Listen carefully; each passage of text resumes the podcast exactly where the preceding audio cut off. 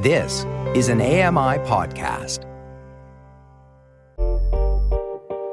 Hey, Dave Brown here. If you enjoy this podcast portion of our show, remember you can watch it live every day at 9 a.m. Eastern Time on AMI TV.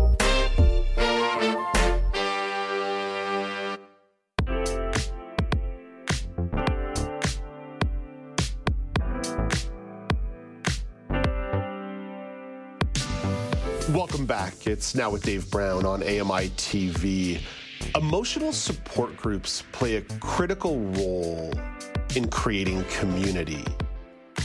Moncton community reporter Natalie Fougere has some experience with a emotional support group and wants to share it with you. Hey, good morning, Natalie. Good morning, Dave. Natalie, this is obviously something that is really important for, for anybody. Uh, getting emotional support is critical, but why, what motivated you to join this particular group?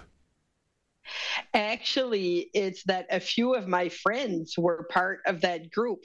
And at first, I thought, oh, I don't think that it's something that I could really benefit from or that I would need. And the more that I was finding out about the group, and then I went to a couple of activities that non members could be part of.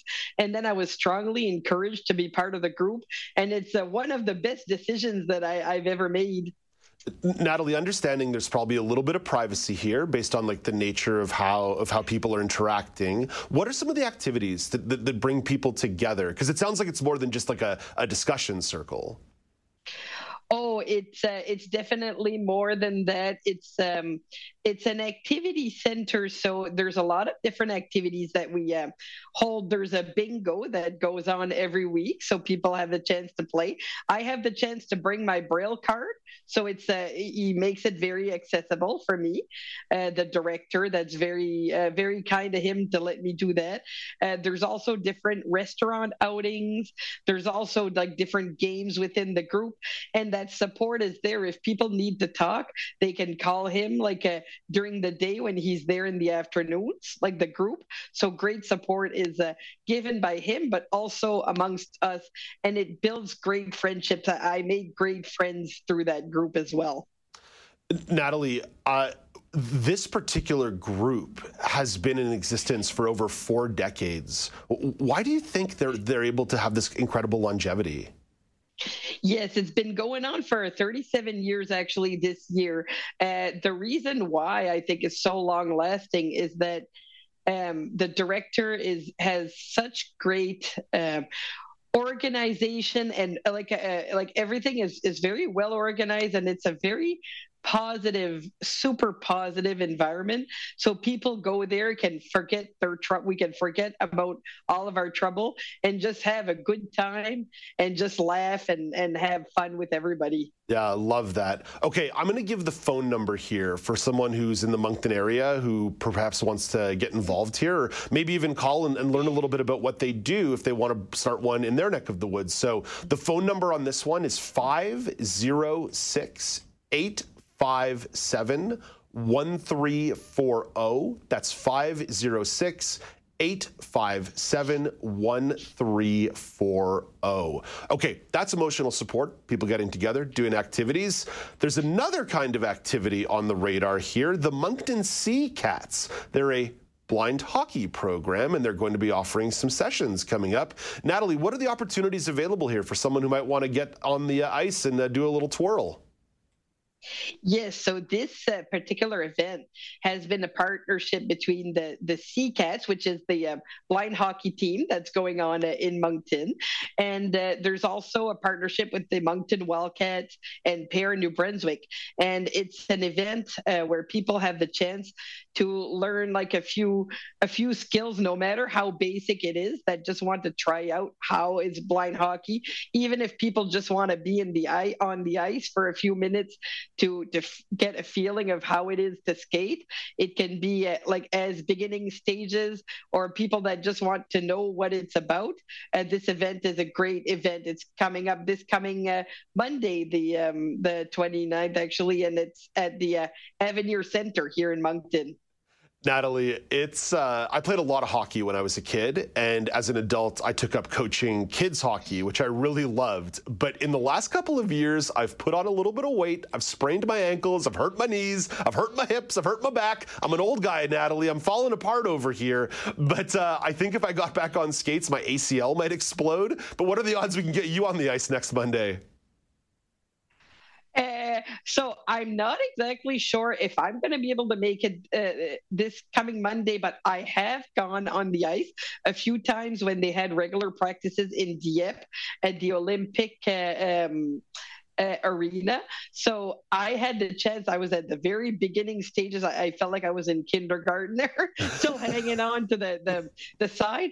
But and and me too. I'm not the person that's the most in shape, but I actually really did enjoy it. I had a good time because I could go as slow as I as I needed, and it was a, it was a great time. So it's strongly encouraged for people that want to try it out. I'm going to give the phone number here for folks to uh, learn more about this try it session, but also just to maybe get in touch with the Moncton See Cats to uh, learn a little bit more about what they do.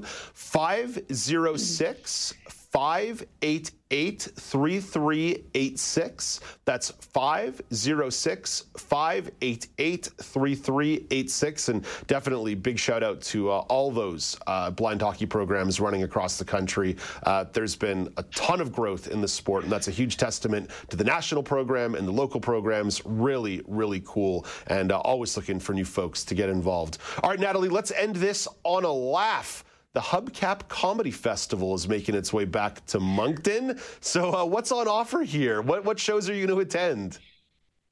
Well, I plan on attending a couple of uh, French shows that are going on uh, tomorrow and Saturday. Tomorrow it's uh, called Rendezvous de la Francophonie, so it's the, the francophone. Uh, um, uh, it's a very nice uh, mix, of, and Rachid Badouri is the main comedian that's playing over there.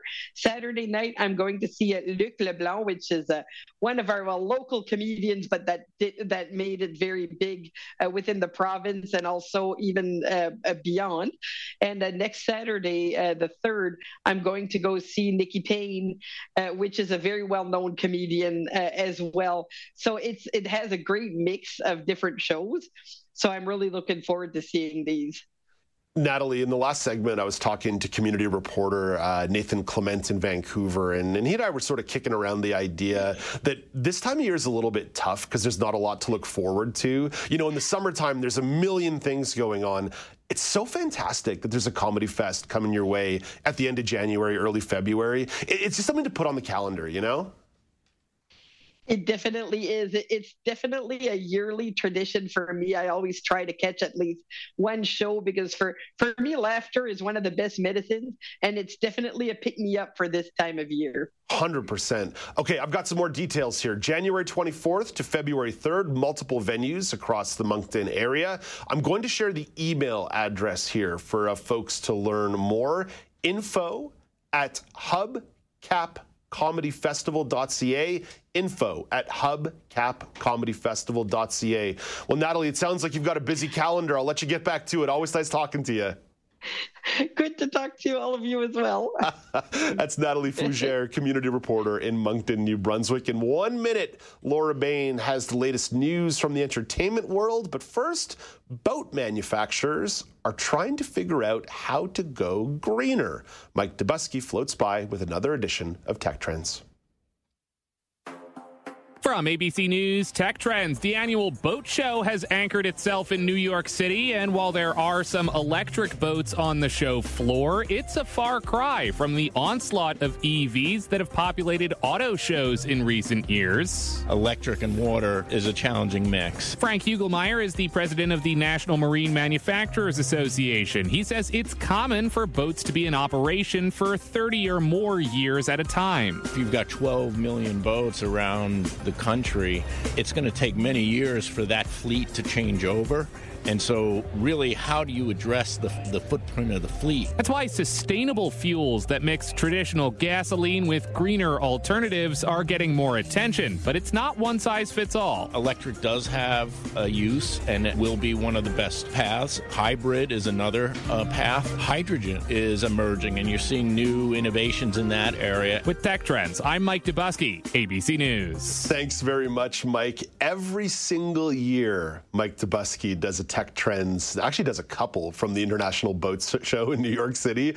I think Mike Dobuski likes boats. I'm gonna, I'm gonna put that together. And speaking of boats, Lawrence Gunther is going to stop by on Tuesday to talk about the Toronto International Boat Show. So, boats, boats, boats.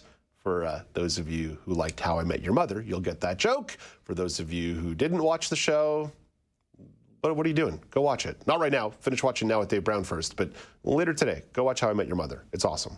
Let's bring in Laura Bain to talk about something in the world of entertainment. And Laura, fans of Jon Stewart are going to be delighted to find out that he's coming back to The Daily Show, at least a little bit.